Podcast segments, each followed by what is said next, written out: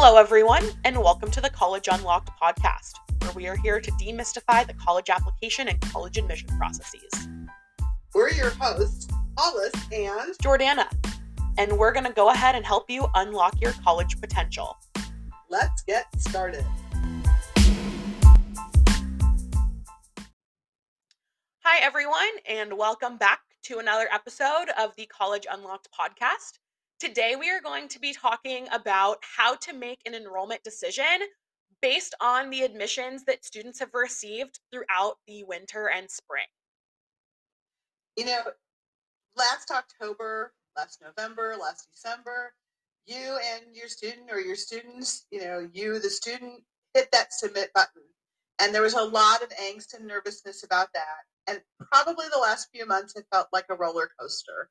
Assuming that you haven't uh, submitted early decision and you got a positive decision of early decision. So your decision's done. So we're looking at everybody else who is still looking at early action, regular decision. You maybe still even be waiting for your regular decision, depending on the timing of when you're listening to this.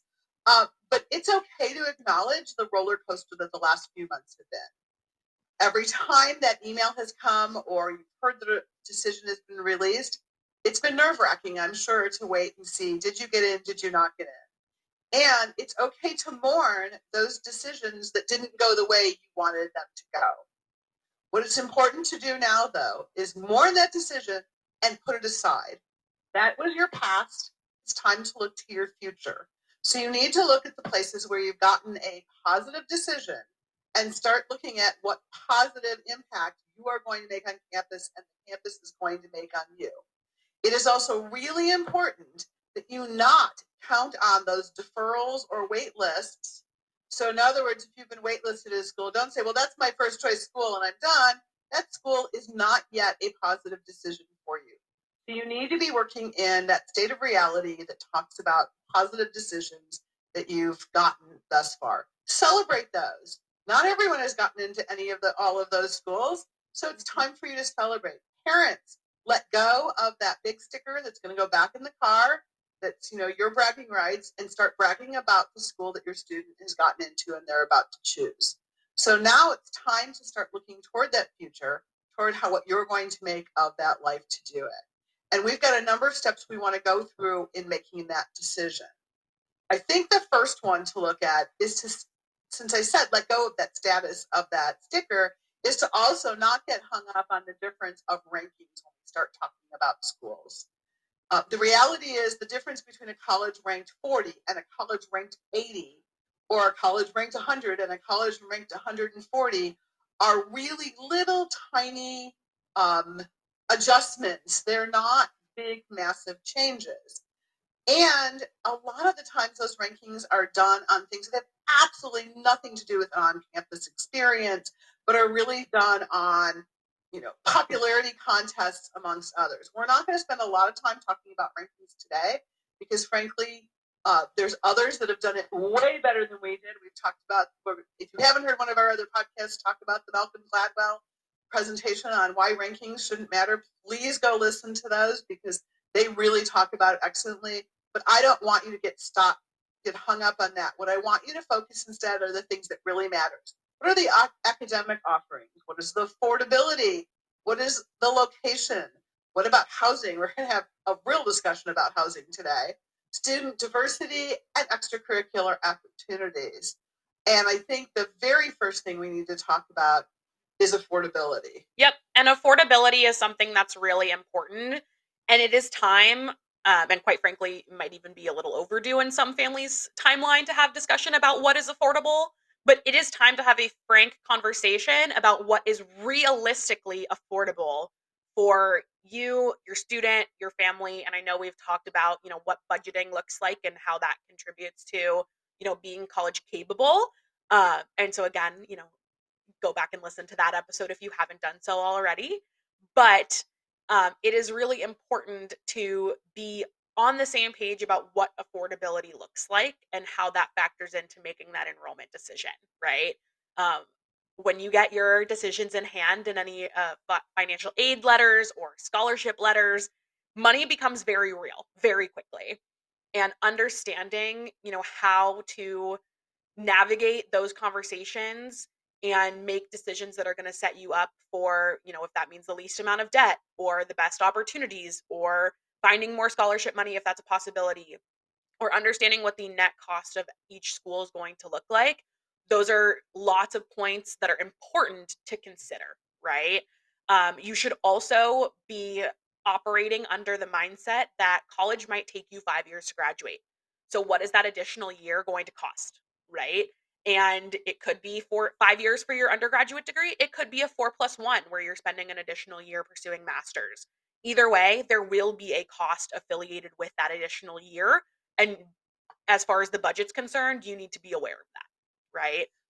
Many of our families will say at the beginning when we talk about affordability, oh, have them get in whatever affordability isn't an issue.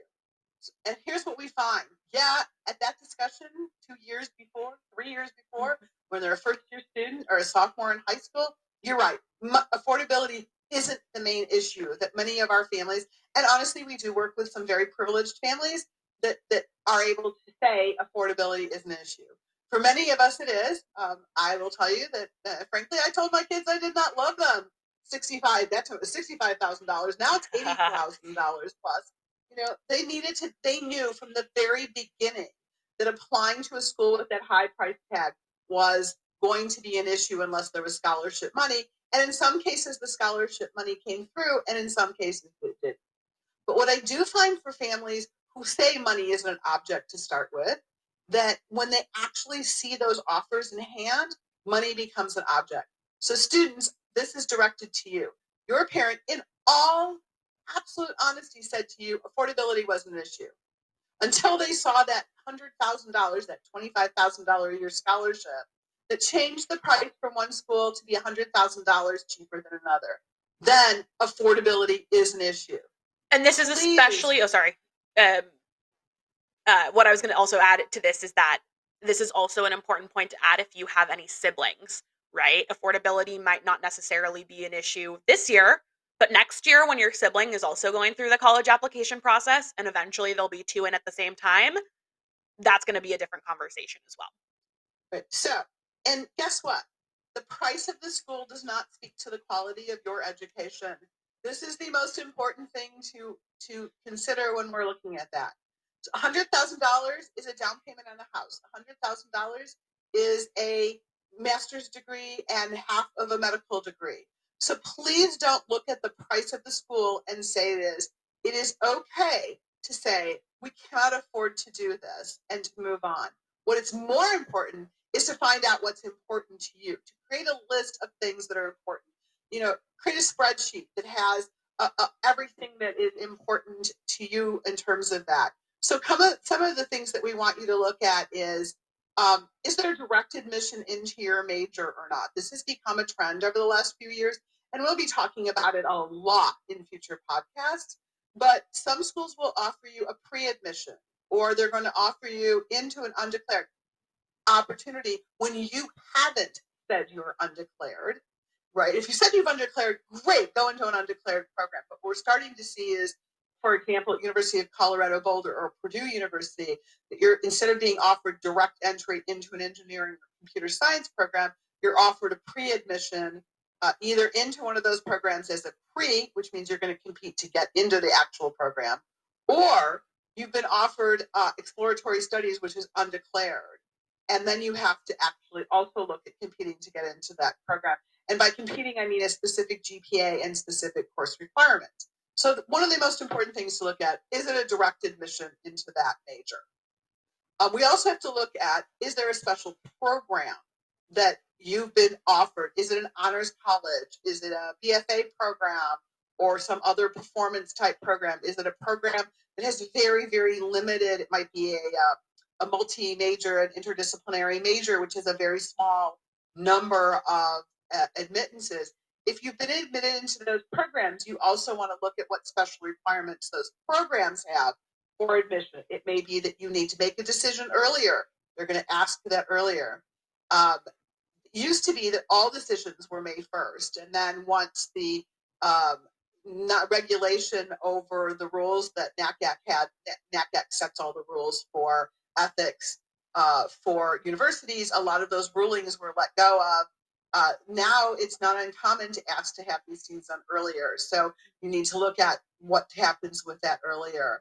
You need to look at what are the specific gener- general education requirements or academic clusters. Are those things you're interested in? Are they very tight? Like uh, at the Honors College at, at Oregon, which is the Clark Honors College, has a very, very prescribed set of coursework versus a program like at Brown where you can basically take any course you want for your general ed. How is your general education and where do you want to do that? Is the program that you're looking at have good academic standing or advising? In addition to the general education requirements and what does your curriculum actually look like, if you have the if you've had the opportunity to take AP and IB courses or any college dual enrollment, concurrent enrollment, college coursework outside of your high school, how do those credits also factor in to how you're progressing along your degree path, right? How many of those general education requirements have you already earned credit for from taking those classes during your time in high school? Um, so those that's another another point to consider. Um, going back really quickly to to the programs of interest as well. Um, if at any point you are considering exploring another field or maybe changing your mind about your major, what are the opportunities to do that and what is the process to do that uh, at the schools that you're considering? Is it easy to change your major if you ever change your mind in your academic interests? Is it easy to add another program? How um, simple or complicated is it to switch majors across colleges if you have a total change of heart right these are all things and by you, colleges we mean the act within the, The university, university. Yep. not going to another school and this really is very important because 50% of all American students change their major at least once, Yep. and 80% consider changing their major at least once. So it's very important that you consider that. You also have to start looking at while you're on campus, what supports do they have for you? Are you a student who has learning differences and need learning support? Are you a student with uh, disabilities and you need some sort of support in getting around campus? But also, what kind of support are they going to give you toward your chosen career as part of that. Now, there certainly is a debate about is school just for the academics or is school to prepare you for a career? But the reality is, most of us are going to have to go to work after we graduate college. So, what do they have in terms of experiential learning while you're at campus? Do they offer internships or co ops? Do they offer research if that's the appropriate thing? What's the career center like? What is the alumni network like?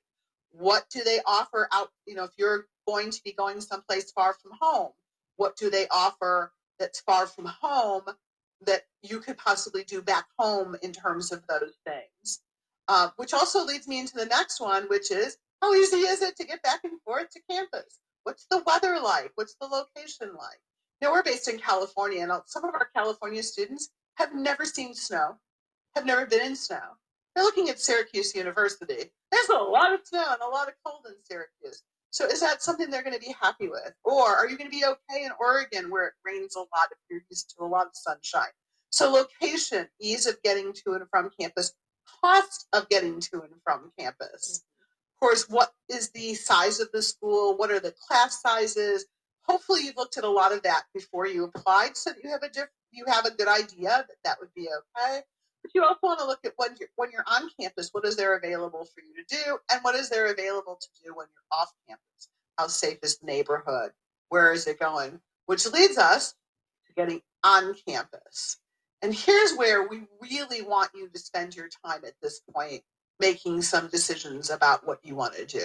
Yep. And there's a variety of offerings that schools provide for admitted students to get them onto campus and have sort of a day in the life of experience before they make that enrollment choice. Many schools offer admitted student days or preview type days where they give you tours and have faculty panels and have academic resources like academic advising and career services and student involvement and all of that kind of good stuff available for stu- admitted students and their families to ask questions before they make that decision. Some schools also offer the ability to sit in on classes. So if you're a student and you have that option, I would highly recommend it if you have the time and the ability to do so because it gives you a little preview of, you know, what college classrooms might look like not only from the physical layout of the classroom space, but also understanding, you know, how professors teach. Now, obviously, this would be a one-time experience, so this is not the, the only way for a student to, you know, fully understand what a college classroom might look like, but it definitely can help um, in giving you an idea of what that day-to-day like experience is going to be. Um, One of the biggest challenges, of course, is when they start getting competing logistics. Yes. Because everyone wants you to come while you're on your spring break, so you can spend time to do that. And you're going to end up with one, two, or three schools that are all going to have their admitted students day at the same time. Yep. And deciding can be somewhat challenging in what to do. Yep. So this was the this is exactly what happened to me. The top two schools I was deciding between um, when I was admitted to college um, had their admitted student days on the same day. Um, and so I decided to, I went to one of them. Um, and the other one, I was lucky, lucky enough to have, you know, a connection with a current student who was at that institution. And I asked if I could stay with them for a day. She took me to her classes and I got to experience a day in the life from that perspective. It was not an official visit by any means. It was not a program um, that was offered, but many schools do have um, multiple different offerings at different times so that students can pick the one that will work best with their schedule. If not, uh, if there's only one opportunity for multiple schools and they fall on the same day, this is where students should feel comfortable reaching out to admissions, let them know that they'd love to visit but have a conflict on admitted student day. What other opportunities are there to visit campus, to connect with current students, to potentially sit in on a class, right? um, even if it's not an official program the school offers, you never know what's available unless you ask. Um, so make sure that you are reaching out to those resources if you can. One of my favorite ways to do that is to go eat at the cafeteria and hang out in the student union and frankly eavesdrop. Really listen to and look at what's going on around you. So are there visible cliques or do groups seem integrated? Are students wearing proudly their school their school sweatshirts? Um, are they grabbing and going or are they staying and gabbing? Are they looking at, are they talking about the school environment? Are they talking about their lives? I distinctly remember when we took a visit to a particular school that was known as a party school on a Monday morning, sitting and eavesdropping way back when, when Jordana was looking at college uh, on a Monday morning. And what we heard in the cafeteria was a lot of talk about parties and not much talk about the academics. And for us, that made the decision for Jordana very easily that that wasn't the right school, uh, as opposed to the second school we visited, where we heard groups talking about uh, the classwork they were taking, they were talking about the programs they were doing, they were talking about things. And here is your chance to start to, uh, if you're shy, break out of your shell, and if you're outgoing, to take advantage of that, go talk to those students. Ask them about their school, their major, what they like and what they dislike. Many of them are very happy to share. They're excited to be proud of where they're going. So we really want them, to, we really want you as much as possible to talk in that environment and see does this feel like home to you? Uh, it's really important to start writing all this down, especially if you've got two, three, four, hopefully more schools to decide from you know, one or two are pretty easy. But if you're going to do a whirlwind spring break of five schools, jot down your thoughts, jot down those uh, pros and cons. There's uh, a lot of information that you'll want to go back and talk about after that visit to be able to look at it.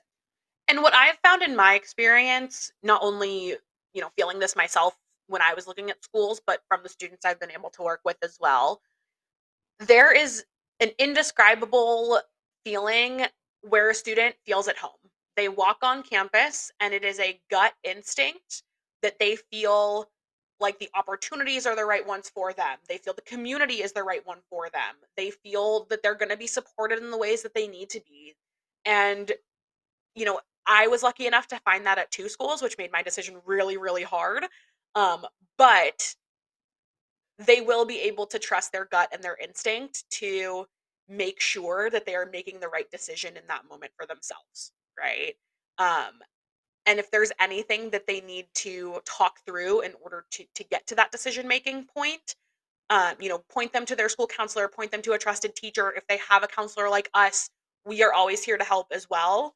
Um, so make sure that students have a place to express those thoughts and feelings if they need to, um, in a way that won't be clouded by another person's judgment, right? If it's just that they need to think through their own decision making process and vocalize that process to a trusted source, this is the time for them to do that before families spend thousands of dollars submitting deposits and doing, you know, all the information to get your tuition in line in the billing office and all that kind of stuff. So, um, or even simply buying the sweatshirt, right? Um, before you invest in a lot of those pieces, um, make sure that students feel confident in in all of their thoughts and feelings. I think one of the things that we want to talk about and we want to highlight out of this is really the housing. Yes. You really need to talk about not just your housing for freshman year.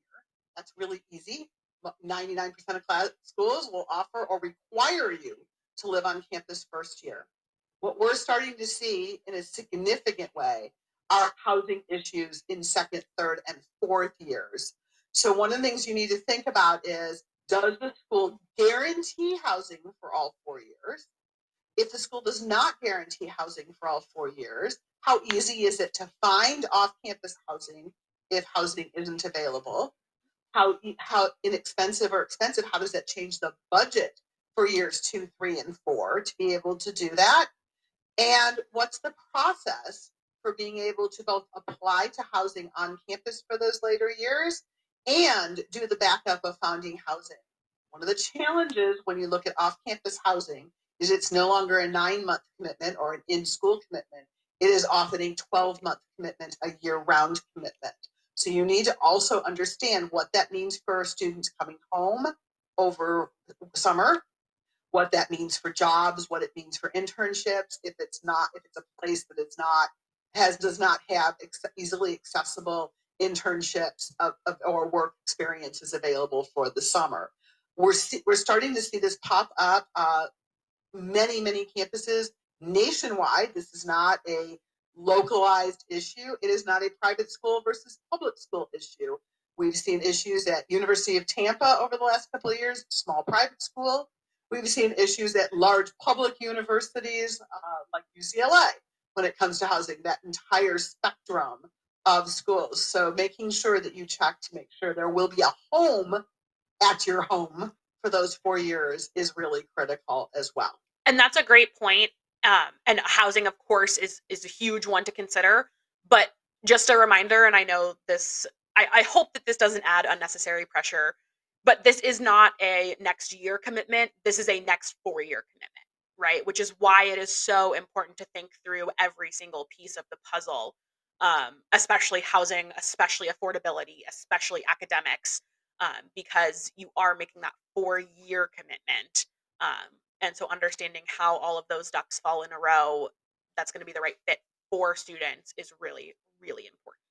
Um, the we, other piece to consider is making sure that you are following deadlines, not just the May 1st deadline, but every subsequent deadline over the summer to register for, um, you know, orientation dates or getting your move-in date or filling out your health forms for the university. Any deadline is very, very important. So once you do make that commitment to the school of your choice, that's the right fit for you, continue to keep an eye on your email because deadlines are only going to become more important.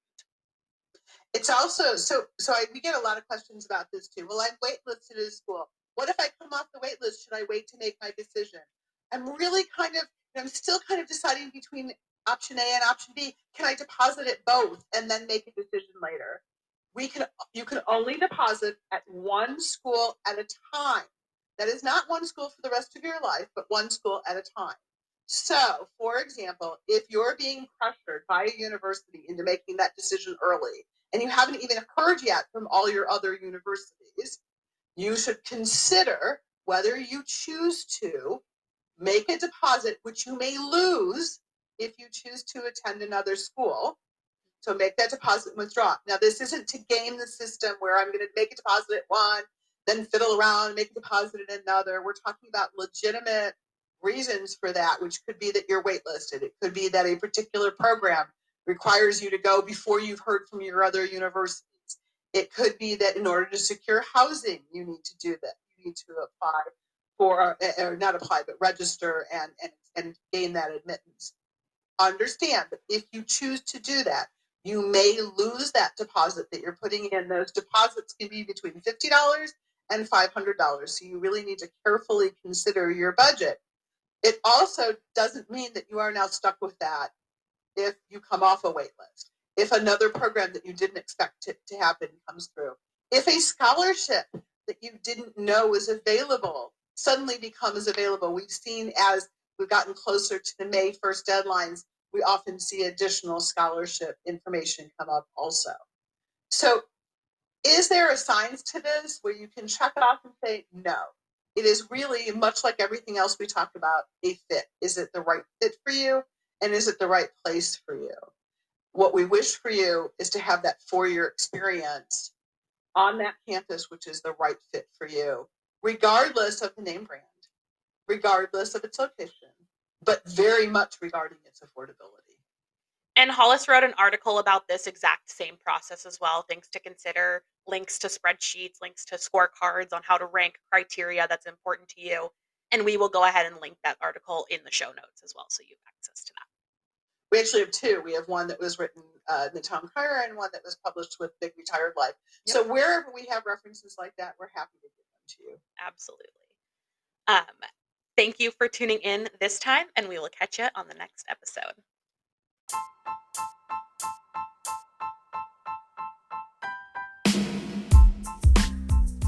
Thank you so much for tuning into the College Unlocked podcast. For more information on College Unlocked and our services as independent educational consultants, please visit us at collegeunlocked.com.